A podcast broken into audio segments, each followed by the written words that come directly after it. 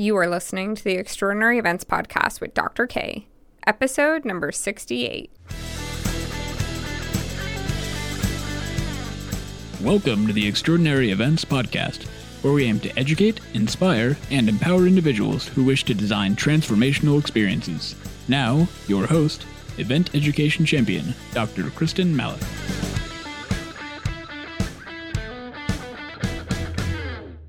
Hello, hello, my friends. Happy day. It's such a great day to have a great day. I'm just imagining all of you out there who might be binging on the podcast right now, listening to one after another after another. And you always hear the same greeting because it's always such a happy day. And I'm just so excited to be talking to you all, to my friends, to the amazing podcast listeners out there, to our little community. I just absolutely Love it. Love you. Love the opportunity to be able to do this. So today's topic is driven from demand. It's not necessarily super specific to meeting and events in terms of an industry, but it is relevant to anyone who's trying to search for a job.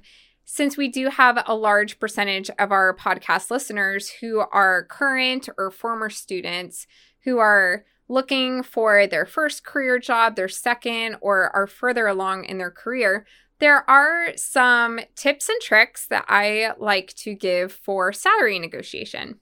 Now, a little bit of backstory on salary negotiation. So, in my previous industry life, I used to do a lot with contract negotiation. I also was quite successful in being able to ask for and negotiate my own salary. At my previous university, it was kind of a joke that all of the other faculty and staff, when students would come to them about salary, they would say, Go to Dr. K, just go to Dr. K. And I had formerly taught a class that was about sales and marketing, hospitality, sales, and promotion. And I split that particular class into three elements. The first third of the class was really about selling yourself. And when I say that, I mean selling yourself as a personal brand, as an employee, as an individual in whatever venture you were going for. The second part of that class was how to sell a venue. And the third part was how to sell a cause or an event or service in some ways. So it's all sales, if you think about it. It's all sales, but they take different strategies and different tactics. And we really kind of dive deep into that. And so I've developed a little bit of a funny reputation of coming to me to figure out how best to negotiate your salary.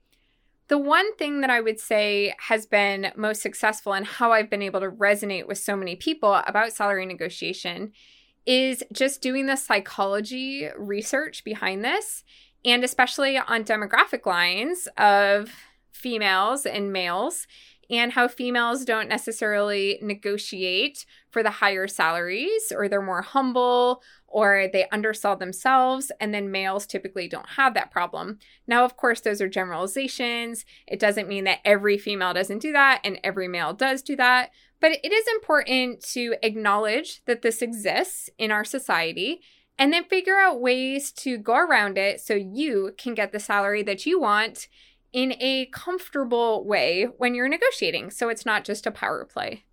I would say the first step for anybody who is looking at a potential salary, whether you're having to fill it out on your application or mentioning it in your interview, is you have to do your research. Now, thank goodness for search engines like Google and just the internet in general, that there's so much information out there that was not available to us 30, 40, 50 years ago. Now, I think oftentimes people will research one or the other of what I'm about to say, but very rarely do they research both. So, the first one is to research that particular position. This is where most people actually go and they do research and they say, okay, how much does an event planner in Chicago get paid? How much does an event designer, an event strategist, how much do these particular positions or people with these particular titles, how much do they get paid in this area? And that gives you a good ballpark figure. So that's something that you can think about and take into consideration when you're doing your salary negotiations. The second one, in terms of research, that's very frequently overlooked is doing your research for that particular company. Now, with websites such as Glassdoor and other similar websites, you can actually search for a company and see all of the different pay ranges for all the different job titles. This becomes super, super important because even though the average salary for an event planner, event designer, might be 40 to 50,000 US dollars, if you're looking up a specific company and you realize that all of the positions within that company are a minimum of fifty or sixty thousand dollars, you would actually be underselling yourself for that particular company. So you really have to do both in terms of research. You have to research your market for that position, and then you have to research the actual company. And again, I feel like a lot of people do one or the other, but they don't necessarily do both, and both are super important. The second thing that I would definitely say is figuring out your own budget. What do you need to live?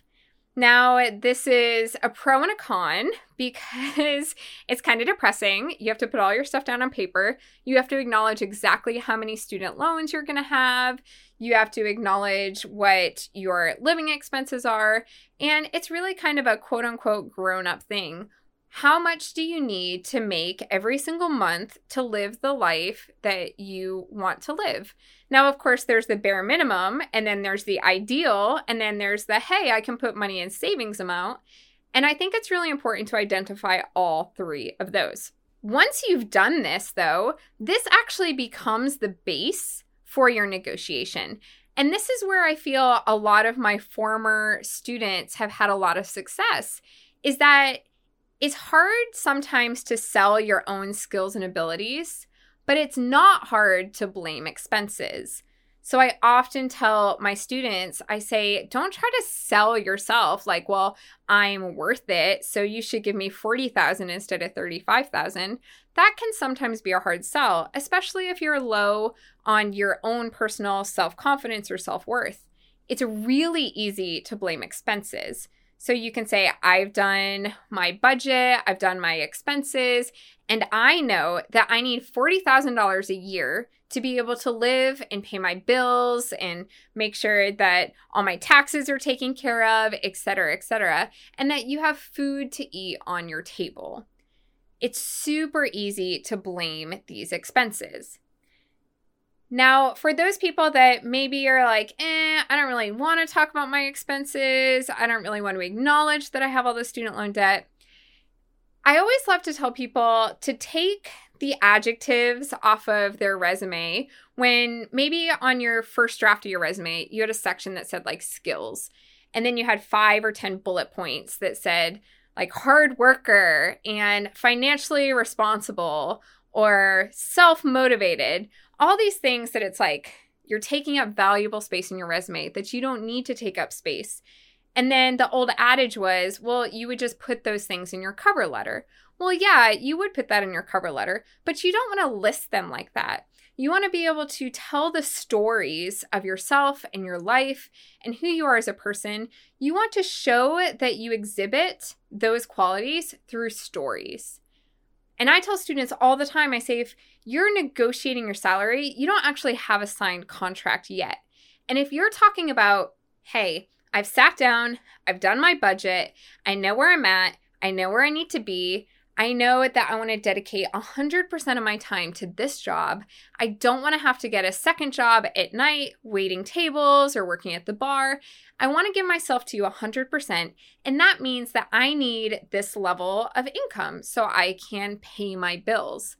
That's actually telling a story that one, you're super self aware of your own situation, and two, that you're okay with money, or at least you know where your money is and where your money is going, or at least three, you can talk the talk, right? That you know where your money is. But that's actually an, a good example of being fiscally responsible just through storytelling.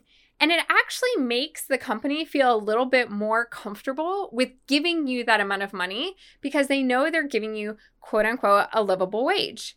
Also, they are getting like that extra info confidence that they're making the right decision in investing in you. You might be sitting there and saying, Well, that's cool, Dr. K. Love that idea, love that concept, but I don't have student loans. I was on a full scholarship. I don't have all of these extra expenses. Well, I'm not saying that you should lie because you should not lie, but there are other things that you should be taking into account that you should be paying for. Did you have credit card debt? Did you have extra expenses? And if you don't have any of those, you actually have a little bit more wiggle room in terms of salary. I actually took a lower starting salary in my first job and then increased my professional development budget. I knew that I wanted to be part of associations, and those memberships cost a lot of money. I knew that I wanted to travel to go to those conferences. I knew that I wanted to have the time dedicated to do that. And so I think so often in our negotiations, we're only thinking about that salary number, that bottom line number. But there's so many other things that you can negotiate in terms of your financial package. It's more than just your salary. You can negotiate in memberships. You can negotiate in extra days off in order to travel and attend conferences so you're not taking vacation time. You can negotiate in additional equipment. So instead of having your base laptop, you can have your super fancy gaming system with three monitors and all the fancy mouse and keyboards that light up and all of the things that you can need. But of course, you want to be realistic about what you actually do need versus what's a want. There's so many additional things that you can build into this financial package, which also shows that you are just a good person in terms of thinking about negotiation. Maybe a company really can't afford or doesn't want to offer you a higher salary, but they are so willing to invest in your professional development because your development helps them as a company. So maybe they're like, well, I won't give you an extra thousand dollars, but I'll pay for these two memberships, which is fifteen hundred, or I'll pay for you to get your certified meeting professional CMP designation, which is fifteen hundred. So there's all different ways that you can work around this.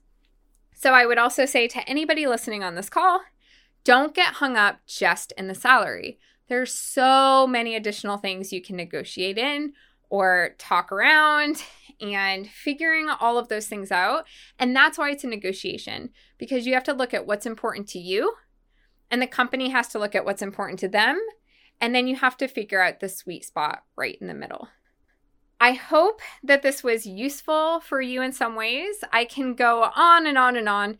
I could talk about negotiation, contract negotiation, salary negotiation for such a long time.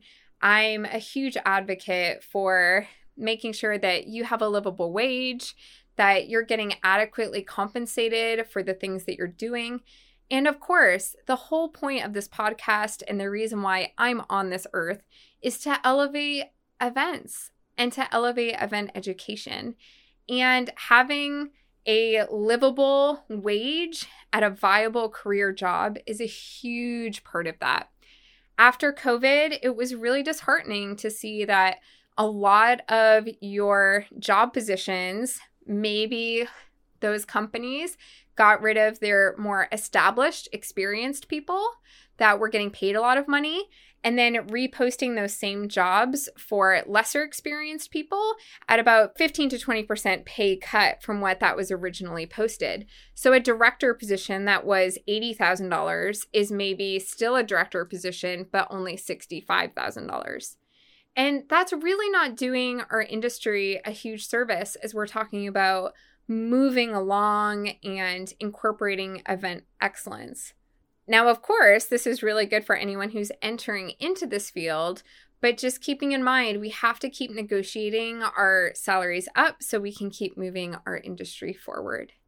With that, I will step off my soapbox and I will wish you the best of luck in negotiating your salaries in your future jobs or if you're on the job market right now in your job market process. And I hope you find the perfect position for you at the perfect wage that you are looking for. I hope that you all have a fantastic week. Thank you so much for logging in and listening to the podcast. Make sure to share, rate, and subscribe. And as always, thank you so much for taking the time to make the time. I'll talk with you soon.